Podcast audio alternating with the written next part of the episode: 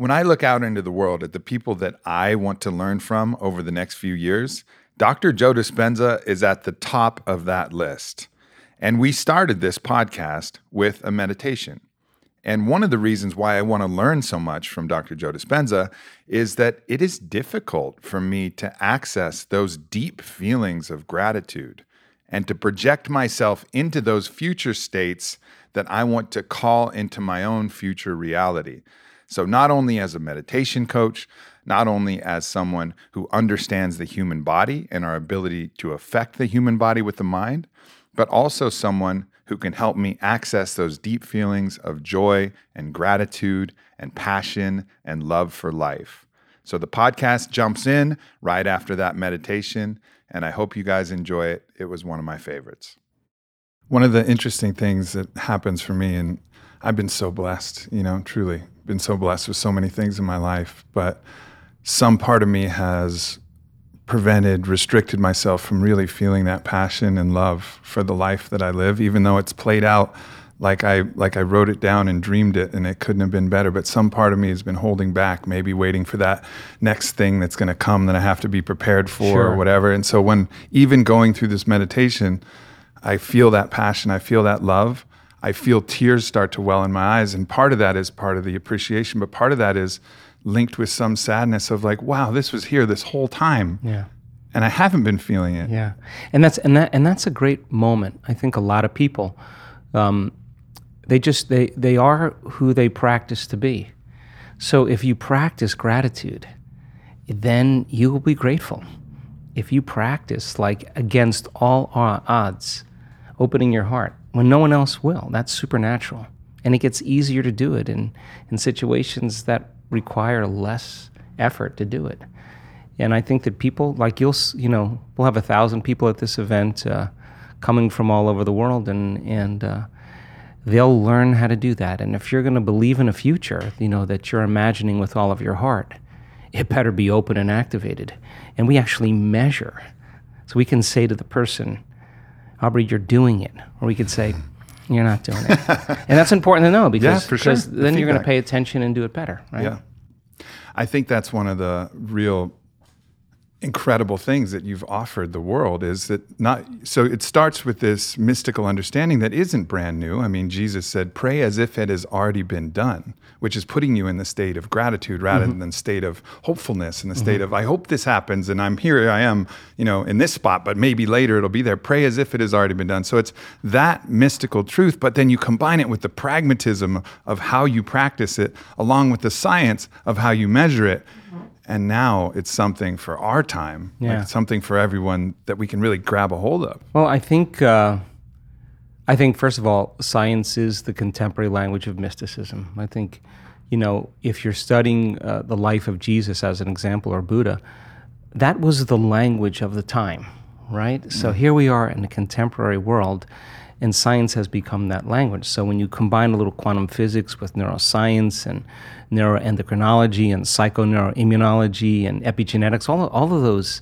different branches of sciences, the new sciences point the finger at possibility. And in this particular work, I think that the more you understand what you're doing and why you're doing it, the how gets easier. Mm-hmm. Because you can assign meaning to what you what you do.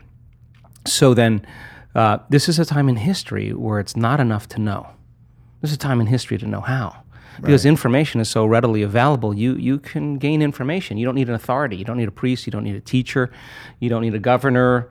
Uh, you, you, you can gain information without some passing through some type of authority. And so people are empowered. And the next most practical question is how am I going to apply this to my life? Now, when you learn new things, you make new connections in your brain. That's what learning is. But if you can't remember what you learned, then you haven't made any new connections that are sustainable or maintainable. So the more the person can repeat what they've learned, mm-hmm. uh, the more they're installing the neurological hardware in their brain in preparation for the experience. And so now they're priming their brain for the act, right? And when the experience happens, experience then enriches the circuitry in your brain. That's what experience does. So now you're laying down even more neurological tracks, but the payoff is the chemical called the emotion. And the moment you feel unlimited, the moment you feel grateful, the moment you feel abundant, Now you're teaching your body chemically to understand what your mind is intellectually understood. So knowledge is for the mind and experiences for the body. And now we're embodying the truth of that philosophy. And we're literally signaling new genes in new ways and changing our future, or, or changing our genetic future. And if you've done it once, then you're an athlete, you'd be able to do it over and over again. And if you keep Right. repeating it, you neurochemically condition your mind and body to begin to work as one. And the redundancy of the act over and over again uh, conditions the body to know how to do it better than the mind. now it's innate in you. It's second nature. It's easy. It's familiar. It's, it's who you are. And so I think we, we start as philosophers, we initiate, you know, we become initiates, and then we master it. You know, knowledge, experience, wisdom, mind, body, soul. Uh, learning it with your head, applying it with your hands, knowing it by heart, uh, thinking to doing to being. And so I think when, to answer that kind of question or that comment is that yeah, yeah, we should we should get up as if our prayers are already answered. The problem is is that our senses fool us into separation. The person says, "I want to be healed, I want to be healthy, I want to be wealthy," and they imagine it, and they come back, and it's not there. And be, when they see it, it's not there. The thought of their future creates the emotion of lack or separation. And if thoughts are the language of the brain and feelings are the language of the body, now you have mind and body in oppos- opposition. So then, if you think about something like appreciation or thankfulness or gratitude, gratitude, when you are receiving something, when you just receive something, when, when something is happening to you in the moment, or something just happened to you that you enjoy, or you're, ex- you're surprised about, or, you're, or is pleasing to you, you feel this emotion of gratitude. So, gratitude becomes the uh, the signature, the emotional signature that it's already happened. Gratitude is the ultimate state of receiving. So now, when the person combines a clear intention of their future and they open their heart and they feel the emotion of that future, their body is objective. It's the unconscious mind. It doesn't know the difference between the actual experience in their life that's creating the emotion and the emotion that they're fabricating by thought alone. In that moment, their body is believing it's in that future, in the present moment. And the stronger the emotion they feel, the more altered they feel inside of them, the more they pay attention to the picture in their mind. And we could say then that they're beginning to remember their future. And biologically, it's the same as remembering your past. So if you keep practicing opening your heart and you keep combining it with a clear intention, then the thought and the feeling changes your state of being which means then if you keep doing that over time you'll feel like your future has already happened. Now what's the significance of that? If you feel like your future has already happened you stop looking for it. You're no longer waiting and wondering when it's going to happen or how it's going to happen. You feel like it's already happened. So now you take your foot off the, the gas and you're no longer trying to predict or control or expect how it's going to happen. You're connected emotionally to your future. Well, the antithesis is also true. The stronger the emotion you feel for some betrayal, some shock, some trauma, the more altered you feel inside of you, the more you narrow your focus on the outer environment and the brain takes a snapshot, and that's called a memory. And so the stronger the emotion, the more the brain embosses the imagery neurologically in the brain. So then the person thinks neurologically within the circuitry of that experience and they feel within the boundaries of those emotions. So then we could say then the person's biology is literally in the past. So you can't create a new future if your state of being is in the past. So people reaffirm their identity this way. They wake up in the morning and they say, Let me think about my problems. And those problems are memories of past experiences that are etched in their brain. So they think about the person, the place, the, the object, the experience. And we could say then, if they believe that their thoughts have something to do with their destiny, they're thinking in the past. And every one of those problems has an emotion associated. So now they feel unhappy. Now they feel fear. Now they feel unworthy. And they might be addicted to those feelings. Oh, no, no, it's a conditioning process because conditioning, all you need is an image. They've mastered this on television an image or a brand and an emotion. And all you need is a stimulus and a response. So every time the person remembers their future, uh, their past, as they remember their pra- past, the image with the emotion is literally subconsciously conditioning their brain and body into the past. And so if they're living in the familiar past, guess what? They're going to predict the the, the next future. They're going to want to be able to predict their future. So because that's the known. So that there's only one place where the unknown exists, and that's the present moment. And teaching people how to get into the generous present moment takes an act of awareness. And most people would rather turn on their TV or you know uh, uh, get on their cell phone or Facebook or whatever because well that reaffirms their present which is living in the past right and I'd noticed this even with myself I know that I'm addicted to the stress hormones and that state of struggle and that state of fighting to mm-hmm. try and build my business to try and mm-hmm. create this message to try and deliver this blessing that I knew I had early on and make sure that I deliver it in the best way possible and all the pressure and all the anxiety and all the worry about that and I'll wake up and I'm so addicted to those stress cocktails that the first thing I'm going to do is I'm going to charge straight into my Instagram, which yeah. is the expression of all of these right. things and it's the reaffirmation your identity. of my identity up right. to this point. And then I get that nice rush, that yeah. nice kick of everything that's been before yeah. and the Aubrey that's lived up to this point. And then that stress hormone then wakes me up and I'm ready right. to start my same ass day that I've had so many times before. And, th- and this is actually, Aubrey, not a bad thing. this is actually a, a, moment of awareness. Yeah. And you you know, when you're inside the jar, you can't see the label.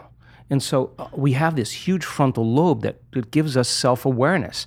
So then the insight never changes anything.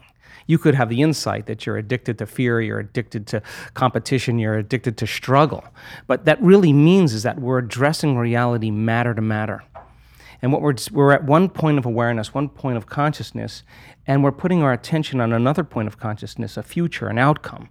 And the only way we know how to get there when we're matter trying to change matter is that we force, we control, we predict, we fight for it. Because that's, that's, that's how you are when you're living in survival. So then we have to move our bodies through space, and that takes time. So we think if we rush, that we're actually going to get there faster.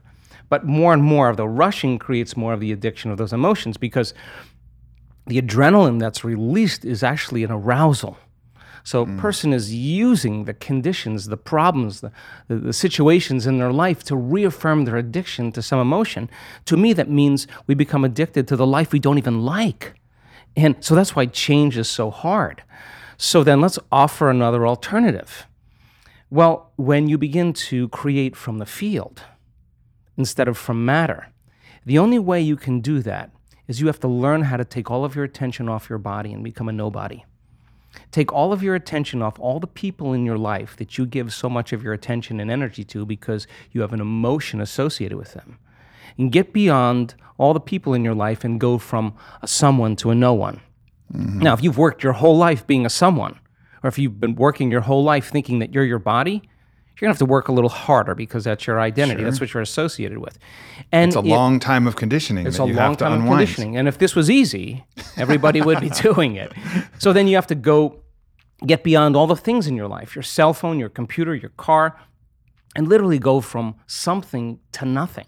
You have to take all your attention off the place you work, the place you live, the place you need to be, the place you're sitting, and go from somewhere to nowhere. You got to stop thinking about the predictable future and the familiar past and go right into the present moment and go from some time to no time. And if you do that properly, you become pure consciousness.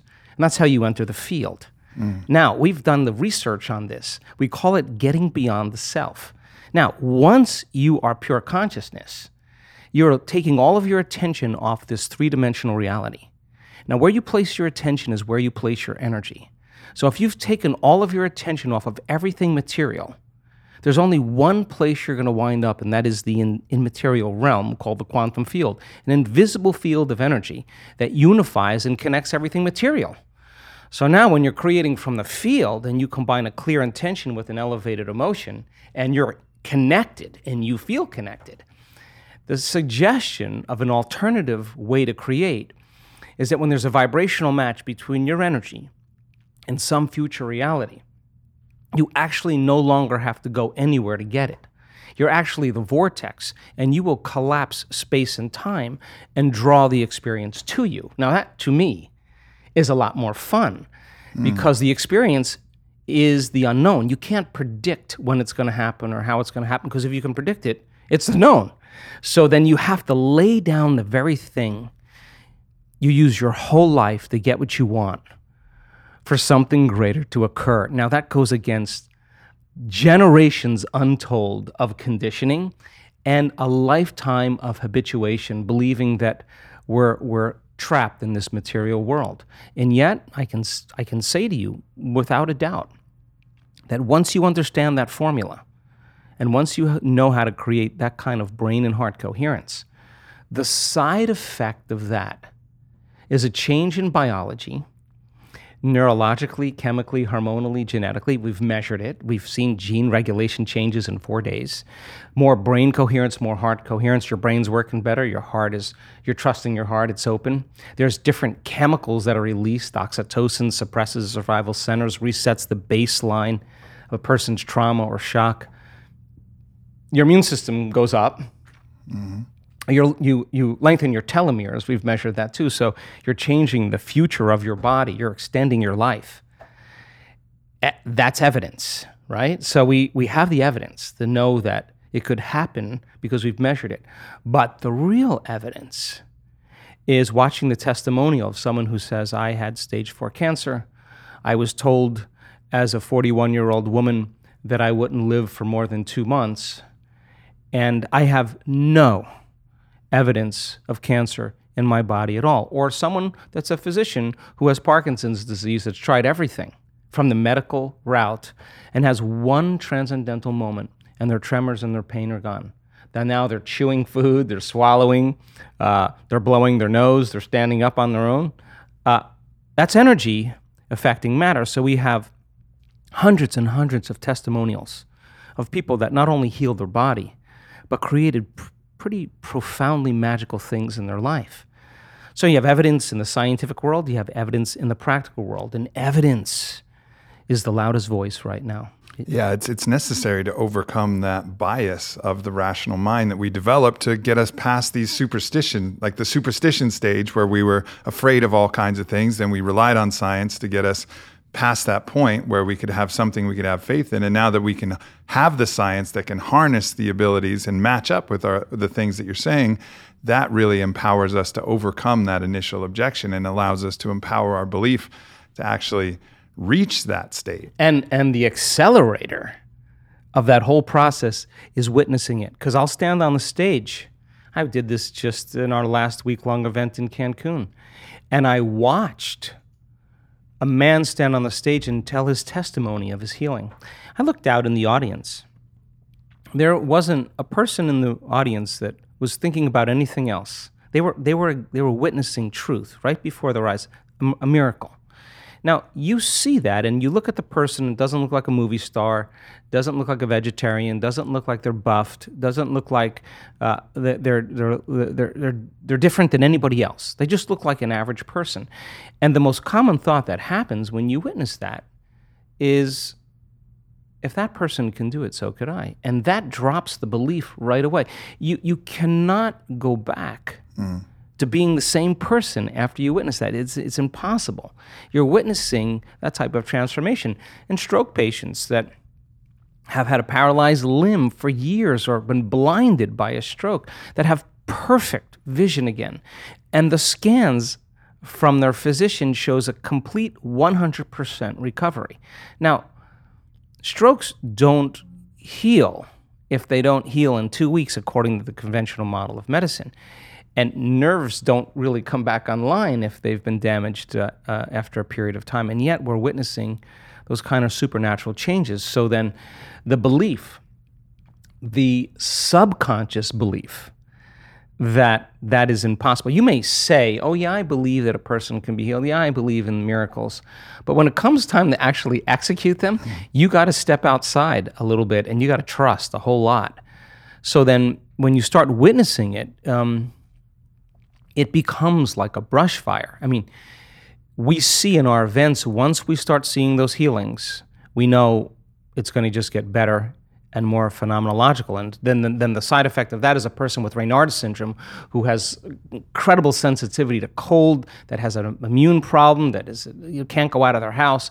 They stand on the stage and they say, "I cannot believe it. I was just outside. It's November in, in London. I have no pain in my hands." And someone in the audience watches the same thing. We had four people at that event with Raynaud syndrome go into complete recovery, into complete remission. So, just like an infection spreads amongst the community and creates disease, all of a sudden health and wellness can be as infectious as disease. And, and wow, and all of a sudden it's the new consciousness, it's the new way. It's, it's so we don't have to rely on something outside of us to make us feel better inside of us. We, we begin to figure that out. And I think that's, you know, that was when I read You Were the Placebo, you know, that was that ultimately compelling case to remind us that, hey, this is something that every clinical trial accounts for. It accounts for the mind affecting the body. So anybody who's a skeptic, you can't be a skeptic. And you list, and I mean, hundreds in that book alone, right? But then just knowing that we account for that in every single randomized clinical trial that we do, we account for the placebo effect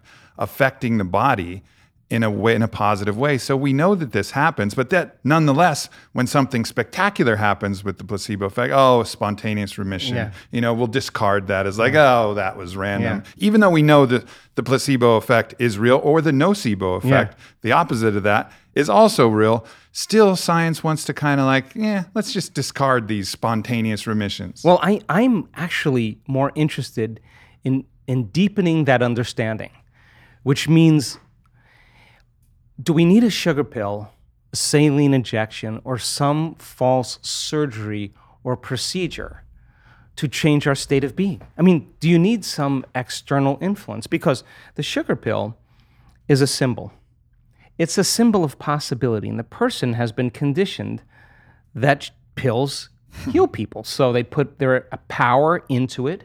And the moment the physician says, This is a new drug, and the physician is enthusiastic or excited about it, that enthusiasm becomes contagious. And the person all of a sudden sees the possibility in their mind. They actually see a future, that they actually could be healthy or better. That's a clear intention.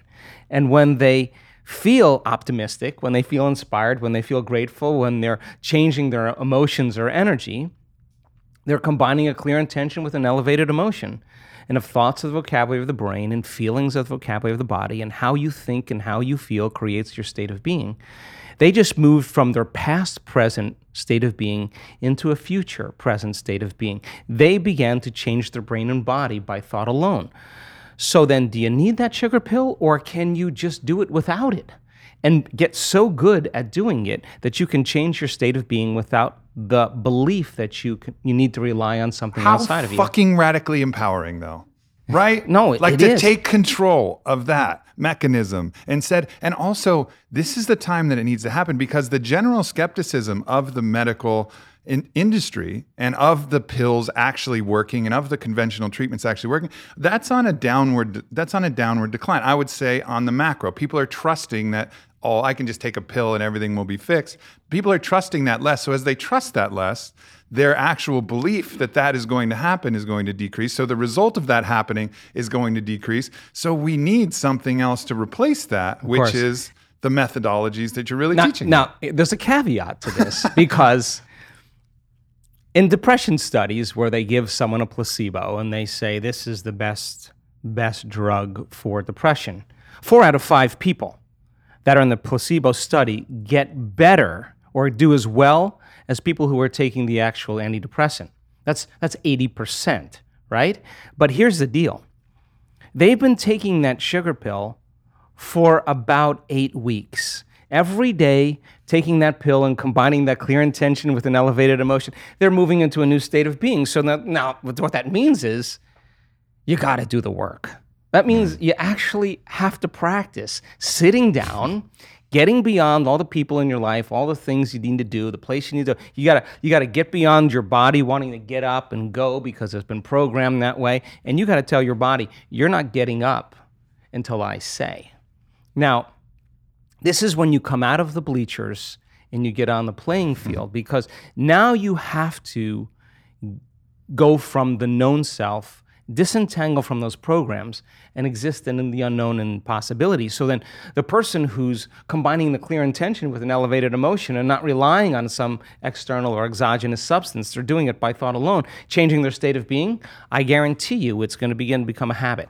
And they're going to know when they're there and when they're not. And the word meditation means to become familiar with.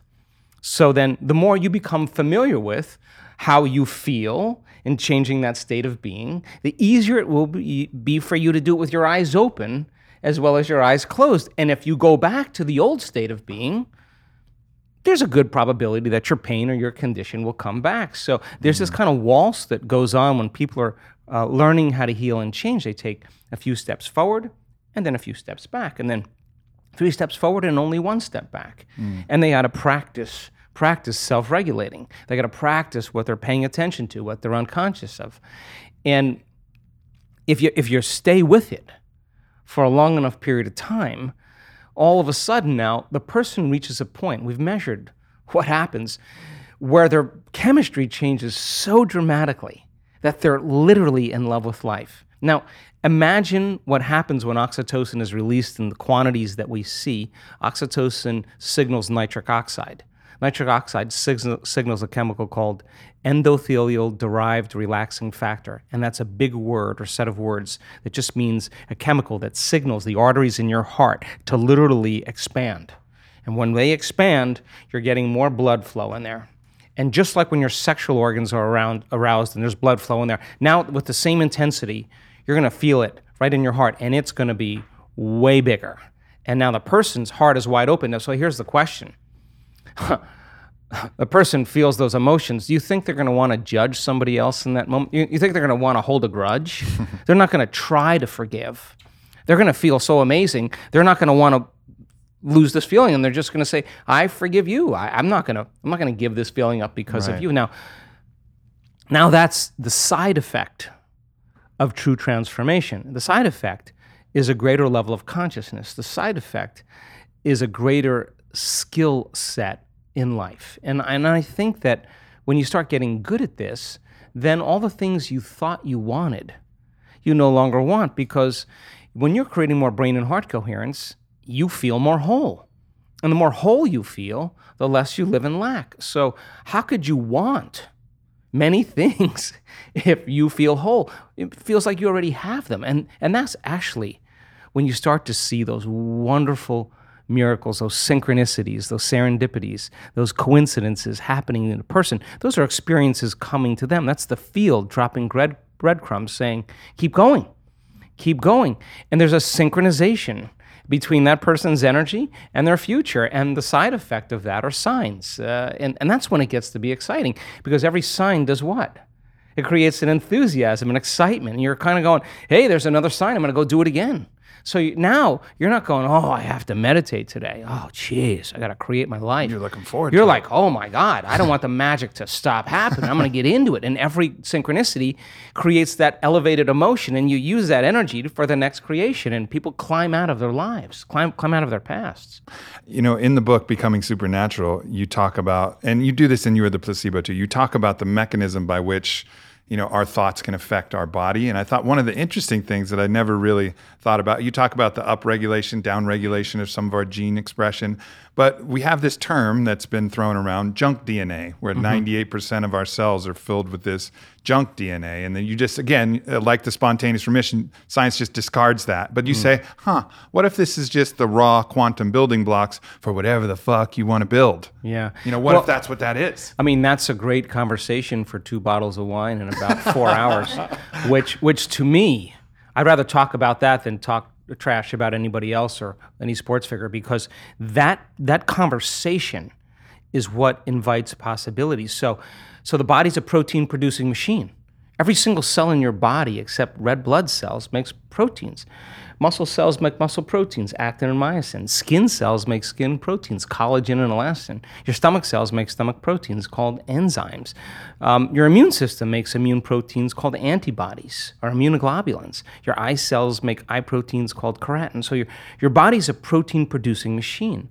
And in order for those cells to make proteins, a gene has to be regulated. So then they used to say genes create disease. Lie.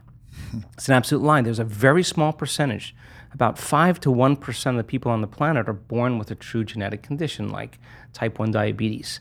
The other 95 to 99% is created from lifestyle or behaviors. Two identical twins sharing the same genome. One dies at 52, the other one dies at 88. Well, what, what happened there? It was the reaction to the environment that caused their genes to be switched on or upregulated to make a healthy protein or downregulated to make a cheaper protein. And and it turns out that when you're living in stress and living in survival, you're living in emergency mode, and that's not a time for growth and repair. Yeah. That's a time to, to mobilize all the body's energy, all its resources from some endangered situation, real or imagined in their life. So if you're living in emergency mode for an extended period of time, and you keep signaling that gene, well, my goodness, it makes sense then that over time the gene's going to begin to wear out, just like like taking a copy of a copy of a copy of a copy. Sooner or later, you're going to start making a cheaper protein. So the expression of proteins literally is the expression of life. So then, is it possible then to signal the gene ahead of the environment? The answer is absolutely yes. Because if a person's waiting for their wealth to feel abundance, if they're waiting for their health to feel wholeness and gratitude, if they're, if they're waiting for their new relationship to feel love, they're living by the old model of reality of cause and effect, waiting for something out there to change to make them feel better. And here, take away their lack or emptiness. But the moment the person embraces the emotion ahead of the event, if they understood what they were doing and why they were doing it, then if the environment signals the gene, and it does, and the end product of an experience in the environment is an emotion, when you embrace the emotion ahead of the experience, you're signaling the gene ahead of the environment. And if genes make proteins and proteins are responsible for the structure and function of your body, you begin to become that very person. So it's not our wealth, it's not our health, it's not our new relationships, it's not the things we accumulate, it's who we become. Yeah. So we overcome the old self, which takes a great act of will and awareness, and we become somebody else. So then when you become it, nobody can take that away from you. In fact, you know that you know how to do it, or you know that you know that you are it. And an abundant person doesn't say, I'm abundant, I'm abundant, I'm abundant, or a healthy person doesn't say, I'm healthy, I'm healthy, I'm healthy. They don't say that. They are it. Yeah. So then most people have just been fooled by their senses because they're 5% of their conscious mind is holding the intent, but their body is habituated into a predictable future or emotionally conditioned into the past. And they're, and they're saying, I'm healthy, I'm healthy, I'm healthy, I'm, or I'm happy, I'm happy. And the body's going, You're miserable, you're unhappy. Your, that, that thought can't even make it past the brainstem to the body. So then, teaching people how to self regulate, they have no idea when they start changing their emotional states the amount of biological and energetic changes that take place within them and all around them. So then develop that skill and get really good at this. Then, for the most part, you wouldn't be so interested in, in so many material things. You would be interested in facing off with yourself every day and asking, what is it that stands in the way between me and my future? What is it that stands in the way between me and my connection to the quantum field? That, that's I think that's the real question. That is the real question, and I, and I think you know I can look to my own life to see myself in that place of grappling with the resistance to doing that, and looking at the resistance not only personally but in the macro. All right, you shed this yoke of genetic determinism, where it's not my fault, my genes are driving me this way. Well, then if you're really hard on yourself and you blame yourself for everything that happens, if you have that natural tendency, if you shed this idea that things are happening to you and it's not you know it's not your fault no matter what well then you have to take responsibility. And if you're going to blame yourself for everything that's happened and you're going to be really hard and you're not able to forgive yourself well you're not going to want to shed this idea of genetic no it's your, no it's your it's your identity now. Right. It, it becomes your identity. So it's a very interesting conversation because this is an unlearning process. I mean i mean Watson and Crick you know, telling people that g- genes are the genes are a library of possibilities. So we express one and a half percent of our DNA. The other 98.5% is called junk DNA. And, and that one and a half percent, that's 23,688 genes we express. We have 140,000 proteins that make up the physical body. How could you have more proteins than genes. It should be one to one. Because on one gene, you can have thousands of variations depending on the signal. So mm-hmm. I hypothesize that that other 98.5% has to be signaled by electromagnetism. That the receptor sites on the outside of the cells are, are hundreds of times more sensitive to energy or electromagnetism than they are to chemistry. Chemistry is a downward causation. So imagine the person elevating their energetic state. Well, uh, they are going to literally select and instruct new genes, and, and those genes may, may be the ones that create more significant and faster changes in the body. I mean, how do you explain a person in one meditation that's blind that comes out as now seeing? Like, what happened there? About the stroke patient who, who, who was paralyzed for years is now moving a limb? I mean, that's it's it, it's it's not matter that emits a field. That's an illusion. It's the field that creates matter. So then the fundamental question is: if you change the field, Will you change matter? It's none of your business to change the tumor. mm. that's, the, that's the outcropping, that's the outpicturing of changing the pattern in the field. So, getting people really good at this, and the closer they can connect to that unified field, the more they are, their consciousness is connected to that consciousness, the shorter amount of time it'll take. Yeah, and, and again, going back to that resistance, I mean, we started this discussion with that little piece that could cause resistance and maybe has caused resistance. Maybe me believing that loving life is a choice and the, that little bit of sadness that brought those tears to my eyes when we were doing our brief meditation before the podcast, that little bit of sadness of like, wow, I could have been doing this this whole time. I'm 38 and I've loved life sporadically and I've had a very blessed life. But if I would have chosen it, I could have been more passionate and I could have loved it even more. I could have loved the people that I loved. I could have loved the places, loved my family, loved the people that I've lost. I could have done all this. And then I'm like, oh no, oh no. But that's the wrong way to think because that's again living in the past. Why not live in the present now saying, okay, I forgive myself for the past. I did the best I fucking could. And now how about here on? Right. And here on, let me choose this new way. And when you're ready to wake up, you wake up. And, and well, I mean, I believe I'm an eternal being. I believe I'm eternal. And in fact, all religions that you study always talk about you're you're going to be around for eternity, whether it's heaven or hell, whether it's karma or whatever, nirvana. You are going. Consciousness is going to exist. So you're going to be stuck with yourself for a very long time, which then asks begs the question: Well, if I'm waking up now and it's 2019 and I have this healthy body and this charisma and I'm successful, my goodness, I'm going to use the same passion the, the life that I've created with those great habits. And I'm going to turn it inward and I'm going to bloom like a flower in a new way.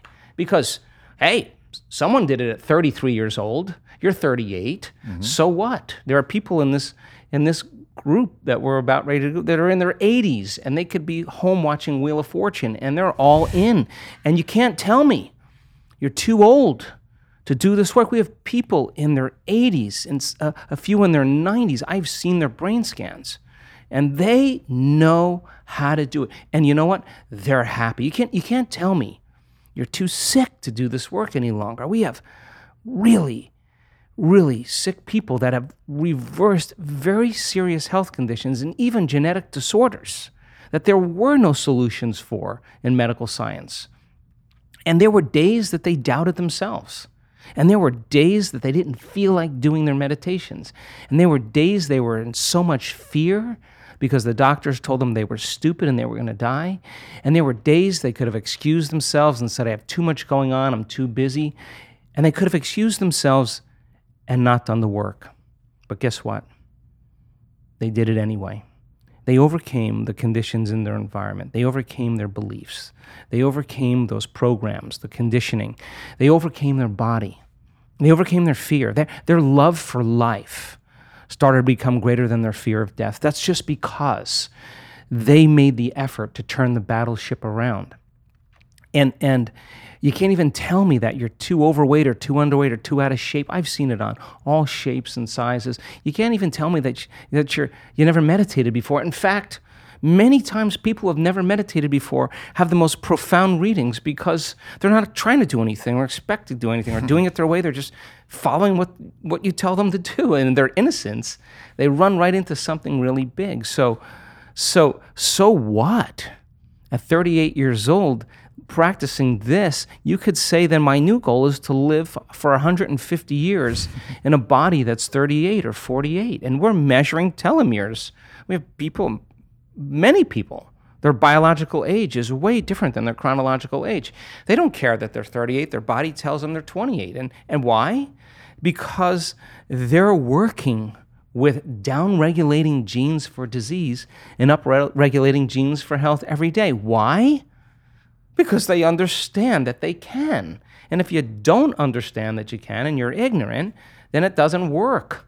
So then, so then, people who actually say, "I'm going to experiment," I'm going to become, I'm going to become the scientist with my life. I'm going to measure the effects of me at cause. That's how I live. I say, all right, I'm going to change my energy. I, I can tell you, nobody changes. And all the years I've been doing this, nobody changes until they change their energy. And when you change your energy, you change your life.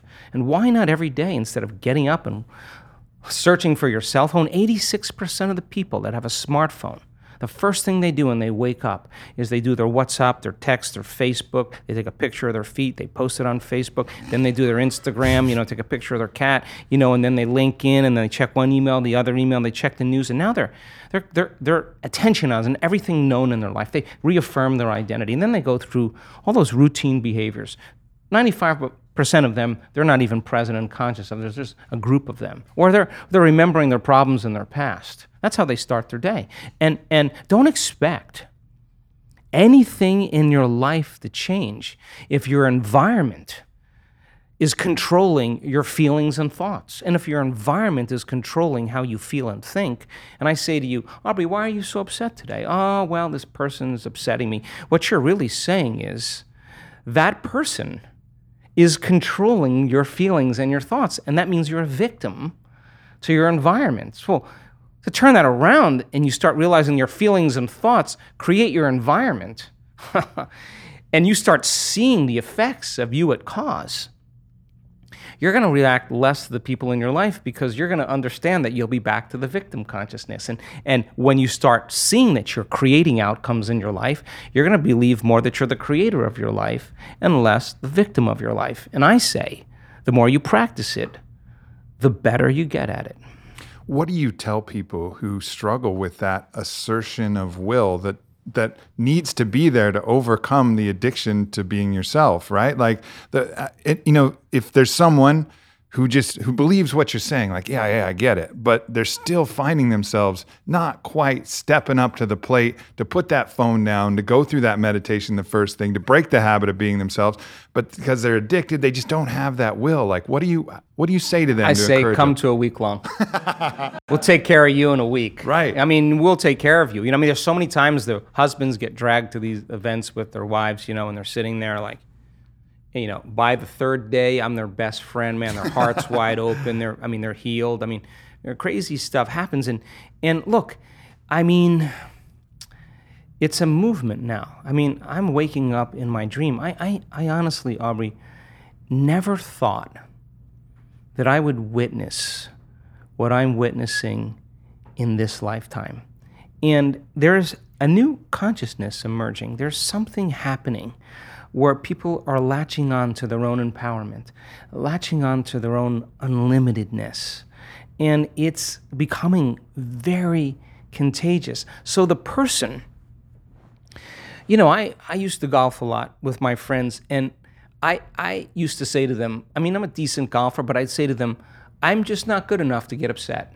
Just I'm really not. But I'm gonna have a lot of fun mm-hmm. And and I'm gonna play. And the more fun I have, the better I play. I watch, you know, you you duff a shot and then you start getting angry and frustrated. It's the same thing. Yeah. That's your game is gonna you're gonna you're gonna make the same mistake on the next swing because your emotion is keeping you in your past. Mm-hmm. So you got to make a choice to self-regulate or not. And the ones that get right back on that have ice water in their veins that can settle down and refocus again yeah, those are the ones that execute really well. So the person who can't get beyond themselves is just a matter of practicing. How many balls do you have to hit? How many punches do you have to throw? How many kicks do you have to throw? Till all of a sudden you start looking forward to doing it.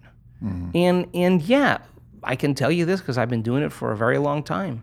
Some days are easier than others, but I'm not going to give up. I'm just not.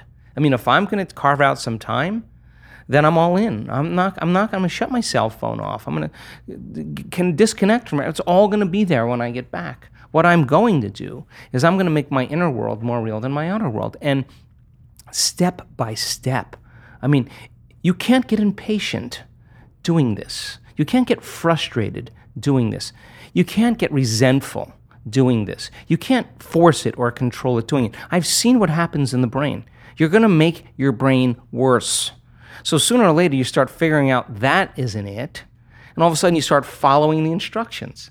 And you start going, wow, that was really easy. What was I doing up to this point? Everything but the formula.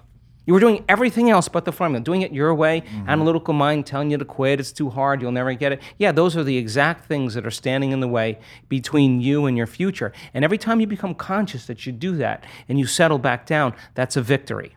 Every time your body wants to get up and check an email or check the cell phone or check, get up and get a cup of coffee and you settle it down, you're telling the body it's no longer the mind, that you're the mind. Every time it wants to go back to the past and romance some trauma just to reaffirm some emotional state, and you become conscious of that and you say, Where I place my attention is where I place my energy, and I'm siphoning energy out of the present moment into the past, and you become conscious of it and return back to the present moment, that's a victory.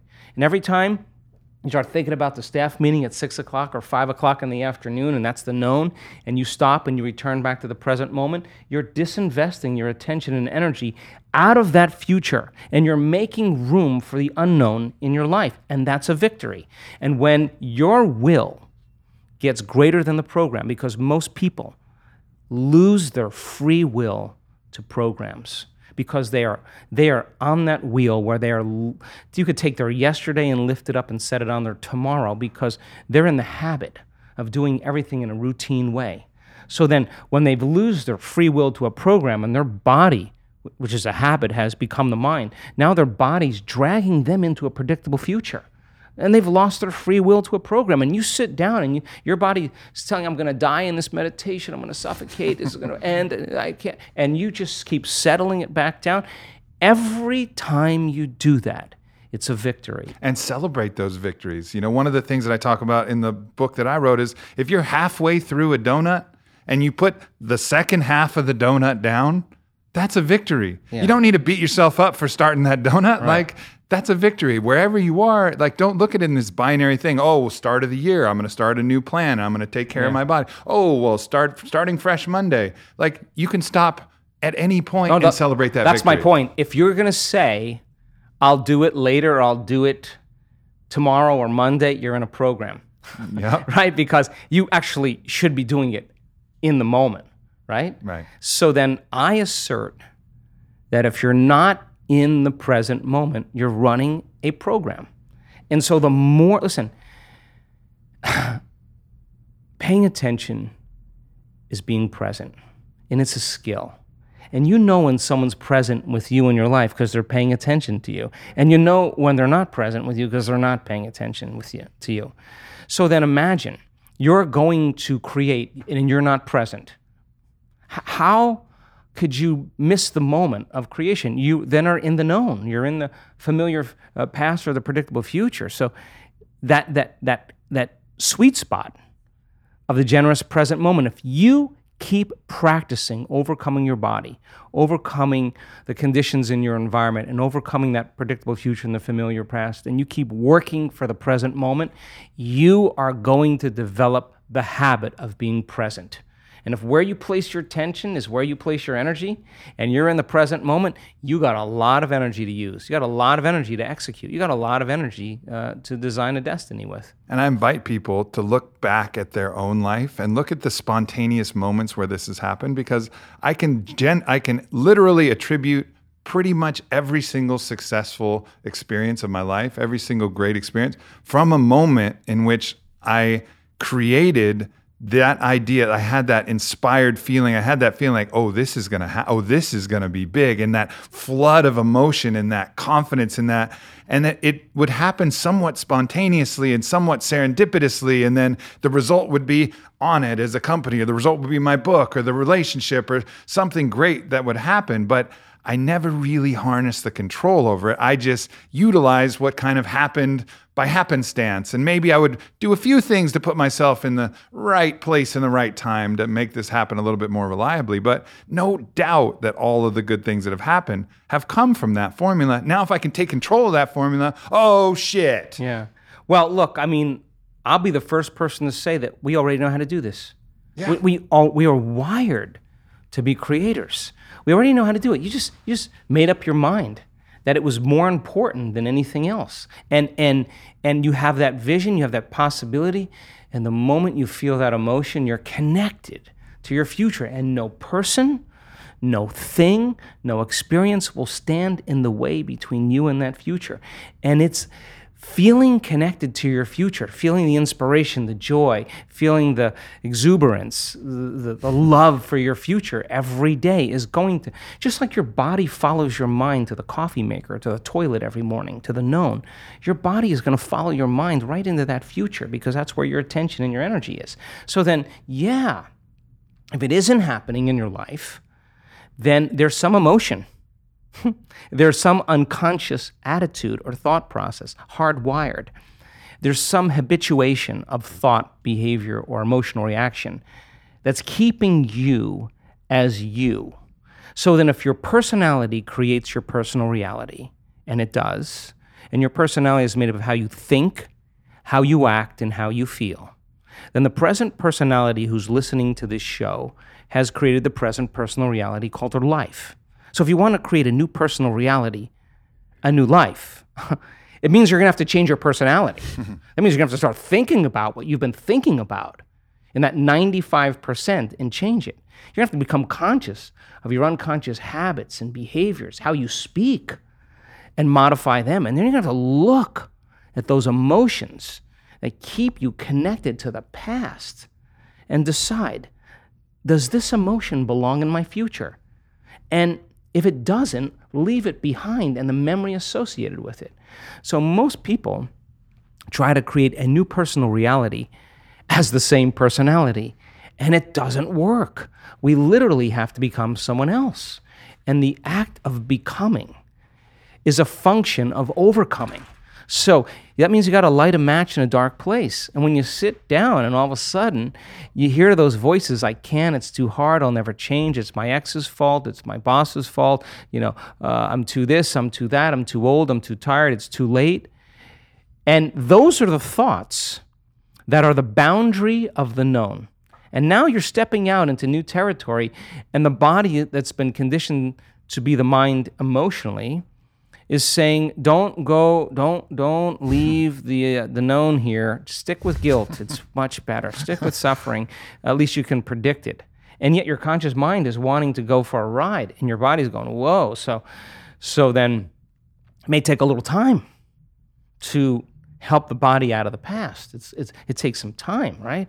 Uh, so then the person can have a, a great meditation and feel really connected and then get up and then get frustrated on the freeway and judging everybody else. I mean, you just disconnected from the energy of your future and you're back to the energy of your past. Don't expect anything to change. And if you tell me it's because of that person or that circumstance, I'm going to say, oh, you're back to the unconscious program of being a victim in your life. And so there is a period, a grace period of transformation where we have to cross this river from the old self to the new self. And that, that void, that unknown is the neurological, the biological, the chemical, the hormonal, the genetic death of the old self. And, and the most people, the moment they step out, and the hardest part about change is making a new choice. The moment you make a new choice, get ready you're leaving the known. It's going to be uncomfortable. It's going to be unfamiliar. There's going to be some uncertainty. You can't predict. You're not in the known any longer. And most people, you know, they step out and they hear that voice. It's too hard. You never change. And they believe in that thought. And that thought leads to the same choice, which leads to the same behavior, creates the same experience, produces the same emotion. And then they say, oh, this Aubrey feels right to me. No, that feels familiar. So, so then if you're becoming conscious of how you speak, you're sitting in your meditation and you're becoming aware of how you act, that you complain and you blame and you make excuses, you feel sorry for yourself, you judge other people. Now you're conscious of what you were unconscious of. That's a victory too. because consciousness brings awareness. And there's an energy that goes along with that. And all of a sudden, you're not in the program. You're the consciousness observing the program. You're outside the jar. You're objectifying your subjective self. You're seeing yourself through the eyes of someone else. And then when you look at those emotions and you say, My goodness, I, I didn't even know it was guilt. I just, I, it, I, this is how I always feel. I didn't even know it was guilt. Now I know. All right. Well, now that you know, you can't not know. So then what are you going to do? You're going to live with the knowing that you're, you're a victim or you're guilty or you're suffering? No, the insight isn't going to do anything until you initiate some type of change. So then you say, I'm going to stop blaming, complaining, make excuses, feeling sorry for myself, judging other people. Now you're in the river. And there's a tug for the brain and body to go back to the familiar past. And, and every day, if you just work on practicing and changing it, you will go from one state of being to another state of being, and you will begin to think differently. What thoughts do I want to fire and wire in my brain? That's a good question. What behaviors do I want to demonstrate in one day? The act of closing your eyes. As an athlete, you know this, and you begin to rehearse in your mind, mentally rehearse what you're about to do begins to install the neurological hardware in your brain to look like you've already done it. Now, the brain is no longer a record of the past, it's now a map to the future. And if you keep hitting that hardware over and over again, the hardware is going to become a software program. And who knows? You just may start acting like a happy person. There's no magic there. You're, you're actually following suit of how you primed your brain. And it's no different than training in any sport or dancing the salsa or whatever you do. And then here's the toughest part the toughest part is can I teach my body emotionally what that future feels like before it happens?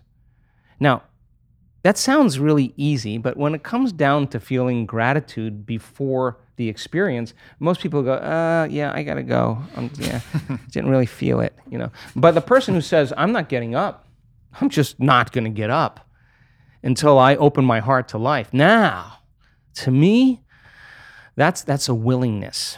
So then as they trade guilt and suffering for joy and freedom and they and inspiration and a love for life, and they're doing it without relying on anything outside of them they're going to be more prone to no longer need anything outside of them to make them feel that way. They're going to feel that way naturally. And then everybody's going to be really suspicious like, he changed his medication. Ooh, he's doing something. He's not telling me. You know, you're going to show up unpredictable in your life. And that's when we begin to become outstanding or supernatural or extraordinary. But you can't take any of that with you to become someone else. And if someone says to me, Well, I really can't do it because I've had this experience 22 years ago or 30 years ago, I'm going to say to you that event had such a strong emotion that you haven't changed since that experience. And forget about the experience, just overcome the emotion because the memory without the emotional charge is called wisdom. And that's why we're here. So then you can look back at the past and you can say, wow, I learned something really great. I'd never do that again. And by the way, when the f- experience finally lands in your lap and you prove to yourself how powerful you really are, that you created something by thought alone, and that event comes in a way that you never expected, that surprises you and leaves no doubt that what you were doing inside of you produced an effect outside of you, and you are exuberant and you feel worthy of life and feel grateful to be alive, that you are in love with the moment, you will look back at your entire past in that moment, I swear, and you will not want to change one thing in your past because it got you to that present moment. And that's when it was all worth it. That's mm. when it all makes sense.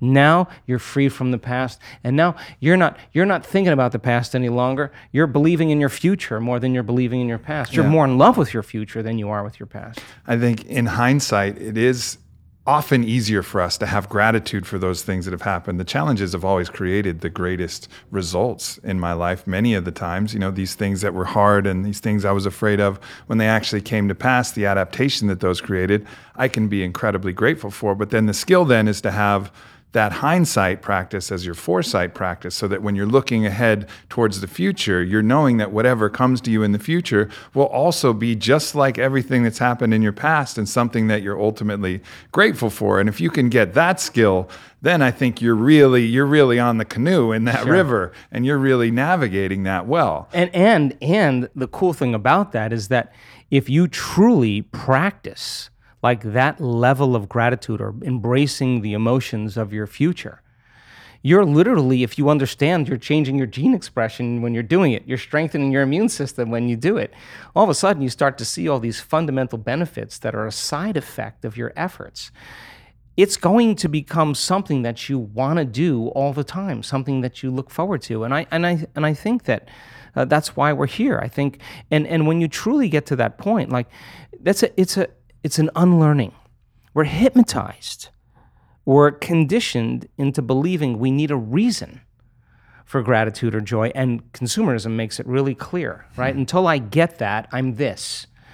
But what if you've been creating and every time you have the thought of your future you've done it so many times it makes you feel like you're connected to your future? Well that's a conditioning as well. If you have the thought of your future and you feel the lack that it's not there then you're back to the victim, right? But if you can have the thought, and the thought actually produces, just like fear, the thought of something terrible happening in your life creates the feeling of fear, the thought of something wonderful in your life creating the feeling of gratitude. Then when you think about your future, you begin to emotionally condition your body into that future. Now, here's the payoff. Thoughts are the electrical charge in the quantum field, and feelings are the magnetic charge in the quantum field and how you think and how you feel broadcasts information and energy into the field. So Into the collective field. in the into the unified field. So the Yeah. question is, what are you broadcasting every single day? So then, if then we know that once you begin to self-regulate and you begin to open your heart, just in that small exercise that we did, the act of creating that kind of coherence in your heart begins to produce a measurable magnetic field up to three meters wide. That heart is actually producing a resonance that energy, that, that frequency carries information. And when your heart is open, this is our center of oneness. This is our center of wholeness. This is the union of polarity and dua- duality. This is the, the connection of opposites. So when the heart starts to become activated and we start to feel whole, and it begins to put that energetic pattern into the field, that frequency can carry the thought of your health. It can carry the thought of your wealth. the frequency of that- suffering can't car- car- carries carries different thoughts. It Yeah. can't carry the thought of health.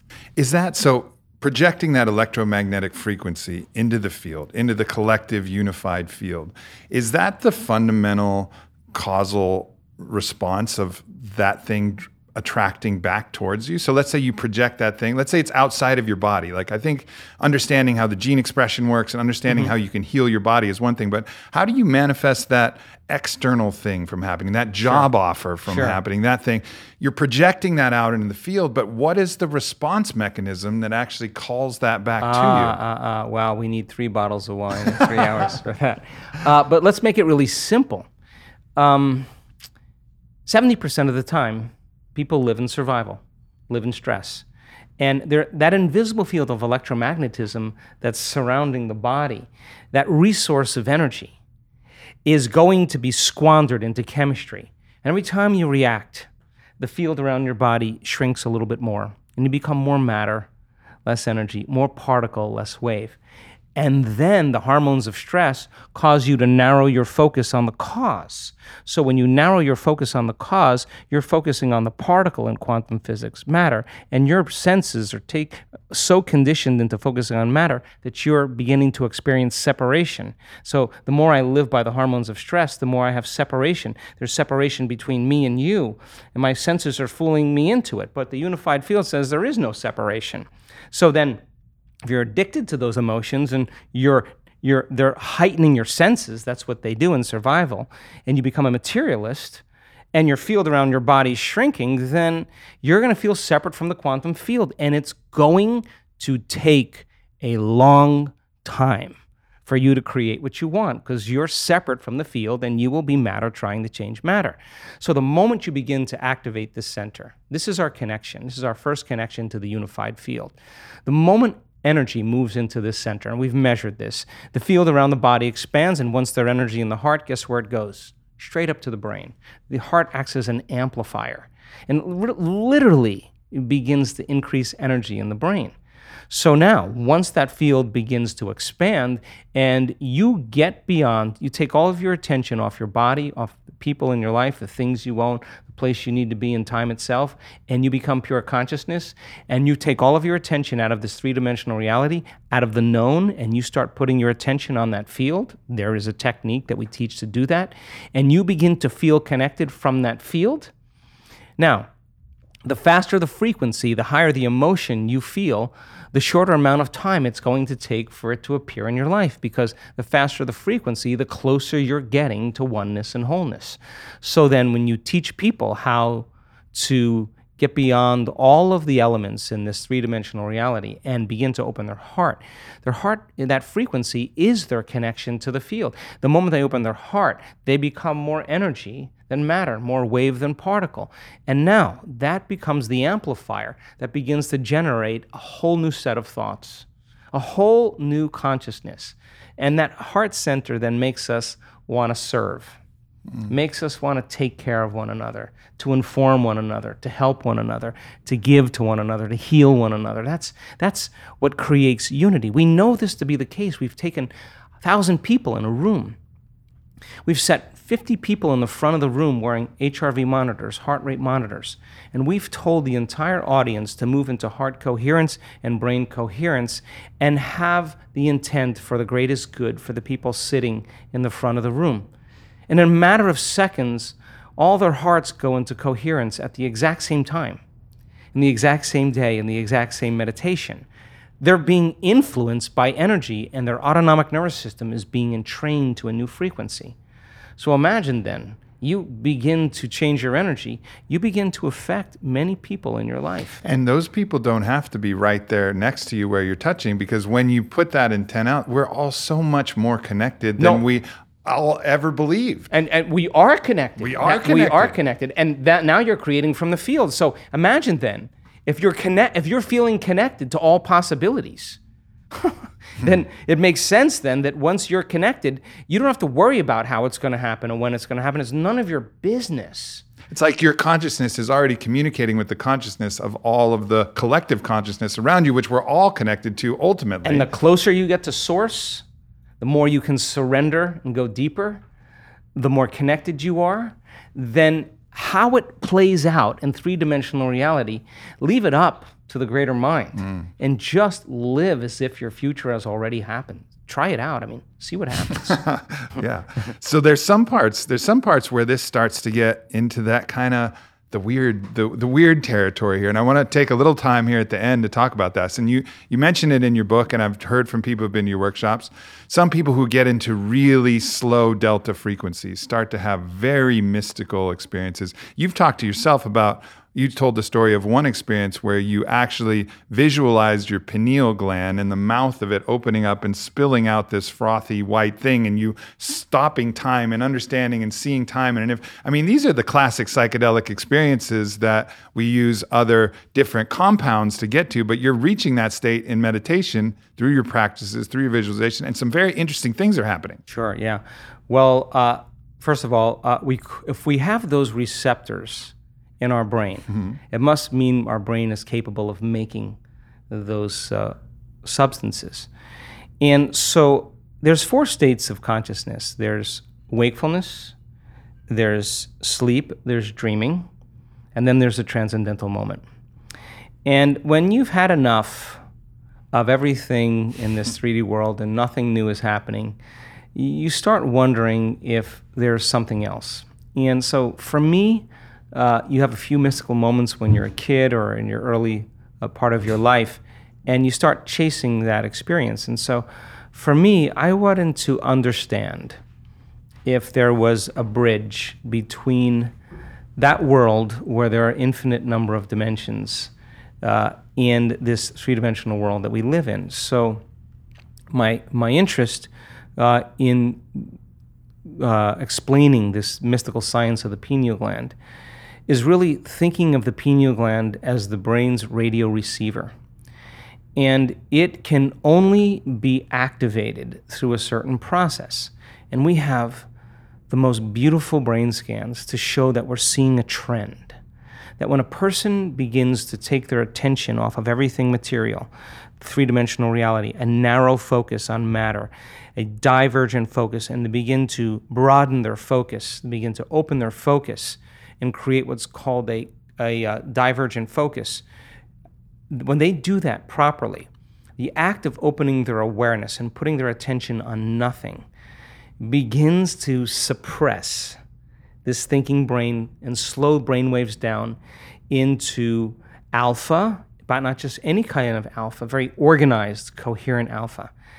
And now we're seeing the beauty of when they really can just allow their body to rest and almost fall asleep and keep their mind awake. There's this door, there's this mm. opening. And when they silence the activity in the neocortex, they get beyond their analytical mind, their thinking brain, that memory bank of the known self. And if you're in theta, there's very little brain activity there. So you're aware, you're kind of conscious in your subconscious mind. Now we start to see very profound patterns where theta levels and even delta now become the primary uh, frequency in the brain. And not just a little theta, not just a lot of theta, like a lot, a lot of theta. And when you see that way outside of normal, we now know what's about to happen. We now know in the next instant there's going to be an arousal. And now the sympathetic nervous system switches on when you feel pain, when you feel fear, and when you feel anger or aggression. And it's mostly survival stuff. But when this latent system switches on and the sympathetic nervous system switches on, the arousal that's created is energy moving from the body right up into the brain. And when that gate at the brainstem called the thalamic gate opens up, and that energy rushes all the way up into the pineal gland. The moment that happens, the brain goes into what's called gamma brainwave patterns. Now, the amount of gamma that we're measuring is not a lot, not a real lot, not a super amount of a lot. It's like Hulk levels. Like extraordinary amounts, like hundreds and hundreds and hundreds of standard deviations outside of normal. Now, the amount of coherent gamma in the brain in that moment is a sign the person's having a very subjective experience that we're measuring objectively. They're having a full on sensory experience without their senses. And whatever's going on between their ears, the vision that they're having, they're not visualizing, it's happening to them. In other words, if your senses were heightened by 25% right now, everything you were seeing, hearing, smelling, tasting, feeling, if your if your senses were heightened, your awareness of everything around you would be heightened. And awareness is consciousness. You can't have consciousness without energy. So now all of a sudden, the energy in the brain goes way up. And the person now is literally in a whole nother world. They're in another dimension. That's why the pineal gland is called the third eye, because mm. it's a profound vision. Now, once the autonomic nervous system switches on and it goes into gamma brainwave patterns, that radio receiver has tiny little calcite crystals, stacked rhombohedrons that are on top of each other. And those crystals begin to shimmer, they begin to oscillate. And now the radio receiver is activated. And now all you got to do is keep this melon, this mechanism suppressed, and tune into frequencies. And all those frequencies carry information. And when the brain latches on to a frequency, the pineal gland acts as a transducer. And a transducer is no different than a TV antenna that takes one form of energy, frequency, and turns it into or transduces it into imagery. And the pineal gland begins to release upgraded versions of melatonin. And melatonin already causes us to dream, but now whew, you're going to really dream. It already causes us to relax. But now you're going to make a benzodiazepine. You are going to chill way out. you are no longer going to be in survival. The, the melatonin is already an antioxidant, but you're going to make two of the most powerful antioxidants known to man anti cancer, anti aging, anti heart disease, anti stroke, anti neurodegenerative, anti inflammatory, antimicrobial, two molecules.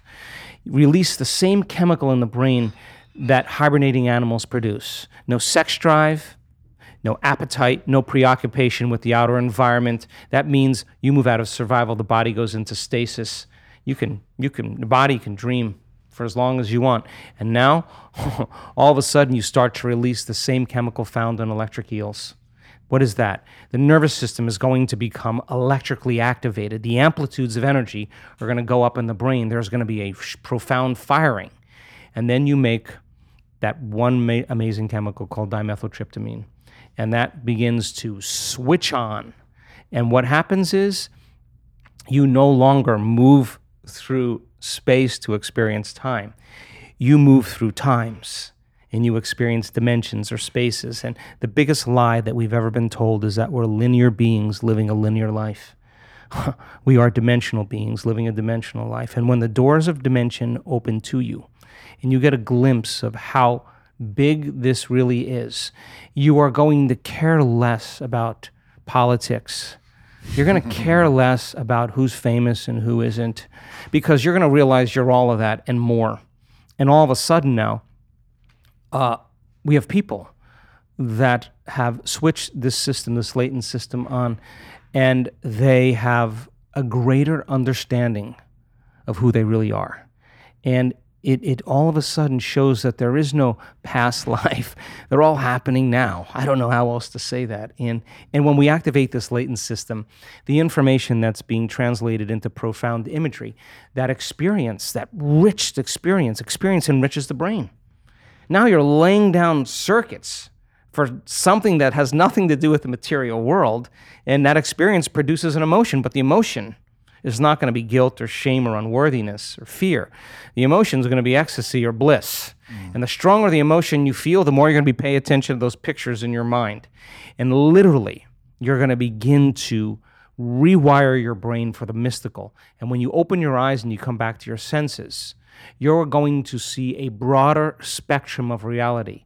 You're going to begin to see what has always existed, but you didn't have the circuits in place to experience them because we don't see things how they are. We see things how we are. so now the person all of a sudden opens their eyes and I've had this happen. You see colors and light like you've never seen before. You hear everything's melodious, everything's unified. It's the smell, the taste, the feeling of everything is just enhanced. And, and we're here in three dimensional reality for that. Hmm. I mean, we're here to really experience yeah. life fully. I mean, that, that's why I'm here. That I'm not going to be guilty. I'm not going to be sad. I mean, we, how many times have we done that? I mean, that mystical moment, um, when you have that experience and you begin to perceive a whole in a whole different way, uh, and and you connect to that intelligence, uh, you will see that that energy, that intelligence in every human being, in everything around you, and you'll feel more connected and less separate. And I, I think that's uh, I think that's why we're here. No doubt that changes the whole game. It changes the whole game board. And the more of us that light up in that way and feel that thing, the more the collective is informed with that same information, the more it becomes available. So it becomes this game of momentum. It's a footprint, a yep. footprint for you to step into. And as we've seen that, we've seen the footprints of people who have who have healed themselves of cancer, and it's in the field, and they step into those same footprints. But we also have evidence in three dimensional reality. And you see the woman who's now MS free. And now the evidence in three dimensional reality says, I have permission to do it. So it's in the field and it's in three dimensional reality and it should be in both. That's the evidence we need uh, to know that it's possible. And, and the cool part about it is that nobody is excluded from it. Mm.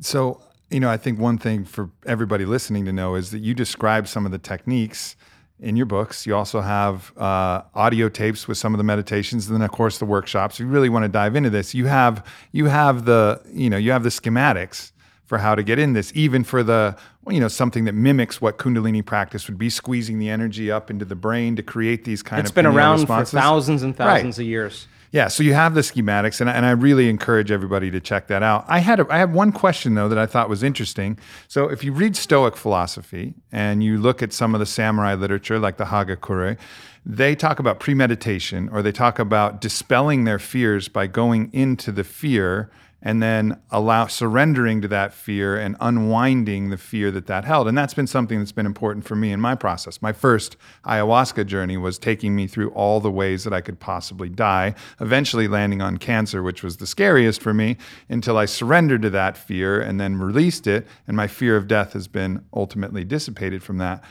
What is your thought on because obviously this is putting yourself in somewhat of a negative reality but it has somewhat of a positive result in that it, it can allow you to dispel the fear that you're actually experiencing if as long as you don't get stuck there Sure. Well, modern psychology calls it systematic desensitization. What mm-hmm. you do is if you want to desensitize someone to a fear of something, you have them imagine being in it and working on practicing surrendering to the fear or getting beyond the fear, relaxing and calming down. And so mm-hmm. you're breaking, it's called inhibition. You start inhibiting that conditioning process because you're having the thought and you're choosing to not feel that emotion or begin to self regulate a new emotion. And the research shows that if you do that properly, there, there are afferent fibers from the heart that go right to the amygdala, straight to the amygdala. and what it does is it shuts the lights out for fear. It lowers the volume for pain and suffering, and it cools off the circuits for that kind of tenacity and aggression. And what happens is you get this resetting of a baseline. And so now the person is more safe that they're they're not anticipating the next threat, the next danger. They're not looking around the corner for the predator. Their body's not in that vigilance. Their body's more in the present moment. And so, so um, you begin to desensitize yourself when you confront the fear, or the, you confront the possible scenario, and you begin to choose a different emotion, or you break from that emotion. And because people do something, the, uh, they do the opposite really well. They think about the worst thing that's going to happen to them in their lives, and then they say, no, it could even get worse. and they begin to emotionally feel the fear before it happens. And they're conditioning their brain and body to subconsciously become the mind of fear. Do it enough times, and your body is going to have a panic attack without you. Try as you may to control it with your conscious mind, you won't be able to because you programmed it subconsciously. And then you start worrying about the next time it's going to happen. And it's that very, very state of being that begins to create the next one. And so then the doctor says it's chemical imbalance in your brain, it's a hardware problem. Well, the insight doesn't change anything. And when you have that first panic attack and you're in the supermarket, the moment you feel that change in your inner state, you're looking around to see in your outer environment what's causing it. And you think it's an airplane or it's a supermarket. And so then, you know, you, uh, you know, you take the drug, but the the drug doesn't heal the condition. In fact, you'll still stay away from supermarkets or airplanes. So then it's a software problem. Your father was overbearing, was a perfectionist, he was really hard on you. So now you have the insight. My father was overbearing. Does it heal it? No. So then you go to the psychic. The psychic says that you were burned at the stake uh, in the 1500s. Uh, you were a charismatic Christian in the south of France. Uh, oh, yeah, now you start reaffirming, yeah, this is why I am this way. Or Mercury's in retrograde. Really? 93 million miles away, some planet is controlling who my, my that's what's reason for my fear. Uh, people will come up with all kinds of reasons, but sooner or later, you're going to have to confront yourself. We have hundreds and hundreds and hundreds of brain scans of people who have had anxiety and that just don't have it anymore. These are professionals. These are dentists, engineers. Uh, these are uh, nurses, people that really were struggling a great deal with it. You cannot be anxious if you're in the present moment, and it's just a skill. So, so I think that that our, we can use it f- in a positive way. Yeah, and I think that yeah. thing you said about choosing the different emotion when you engage that fear. So engage it and then choose not to be scared. And I think or what am I going to do if I feel that? I mean, Yeah. we have activities in every one of our week-long events where we know that people can do brain and heart coherence. We got the we got the scans to prove it, and then we say, okay, Now that we know that you can do it, uh, let's go 38 floors up on, uh, on the hotel and let's repel off the side of the hotel. And this is not about an adrenal rush. This is actually about the opposite. We got heart rate monitors on them, and this is the moment. This is the moment when you're standing up there. Can you breathe? Can you stay in your body? Can you relax? And the more you rehearse, I always say to them, What are you going to do when you get up there? Because if you don't know what you're going to do up there, you're going to throw a program in there and you're going to get fearful and go unconscious. But if you can stay conscious and you're reviewing what you're going to do and you start practicing, you're priming your brain and body for, for that experience. So, what's the significance of that? Overcome that in brain and heart coherence, you'll walk into your life and you'll use the same thing in the same circumstances when you're faced with fear in your life and you won't be gripped by it. And if you just went off 38 floors in heart and brain coherence and you mastered it, you probably will look at the problems in your life as so much less hmm. intimidating mm. than what you just did and, and people people leave their fears. So so we want to put them in situations that would normally evoke a strong emotion or a program and say, yeah, that's natural, that's normal, but what would supernatural do? So let's practice that. And so we, we have a challenge activity. Uh, that's where I just came from. And, uh, and again, putting people in those situations where they don't think they can go any further, and then they go further. And that's what we want them to do because going further means they're going against thousands of years of programming, thousands of years of fear and conditioning. And, uh, and, and, and when it happens, uh, they're liberating energy. And that's available energy for them to heal with. That's available energy for them to create a new life with. Well, and this podcast, you know, hopefully did that for many people as well. Gave them the permission to choose a different reality, to choose something from the quantum field of infinite possibilities, to choose something that suits them in this experience and this opportunity to live in this body with these beautiful people around us and everything that we have available. Like, let's choose something that really fills us up with that love of life, that passion, that joy, that sense of assisting and helping everybody else, community, collectively, everybody that we're connected with. Let's let's choose that.